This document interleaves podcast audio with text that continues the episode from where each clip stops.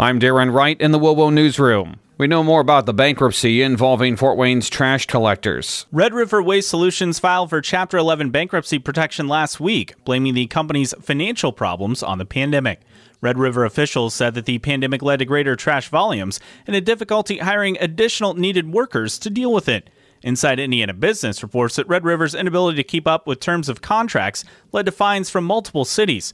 Red River says revenue fell by $1 million between March of 2020 and February of 2021, while expenses increased by 1.3 million.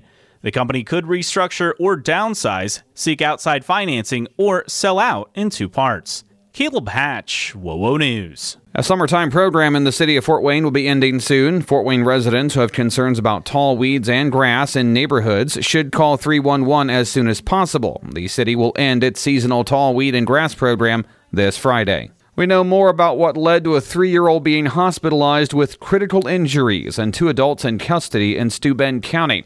According to our partners in news at ABC 21, the three year old girl was taken to the hospital Friday night with bruises all over her body, a punctured lung, internal hemorrhaging, and head injuries so severe the child is experiencing seizures and strokes.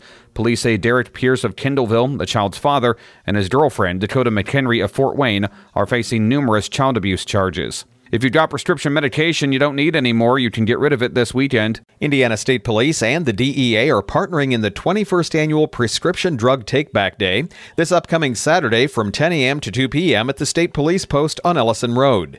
Liquid and pill medications, vaping pens without batteries, and vaping cartridges will be accepted for disposal.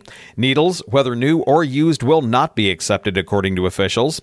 The service is free and anonymous with no questions asked. Recent studies show that the alarmingly high rate of prescription drugs abused come from family and friends right out of the medicine cabinet. Brian Davis, WOWO News. And an organization dedicated to helping young adults with Down syndrome be more independent will be the recipient of this year's WOWO Penny Pitch effort. WOWO Program Director Mike Rags and Fort Wayne's Morning News host Kayla Blakeslee will announce today that Gigi's Playhouse is this year's Penny Pitch recipient. The organization was founded in suburban Chicago in 2003 with a Fort Wayne branch opening in 2015. Check WOWO.com after 8 a.m. for full details. For more on these and other stories, head to WOWO.com. Podcasts by Federated Media.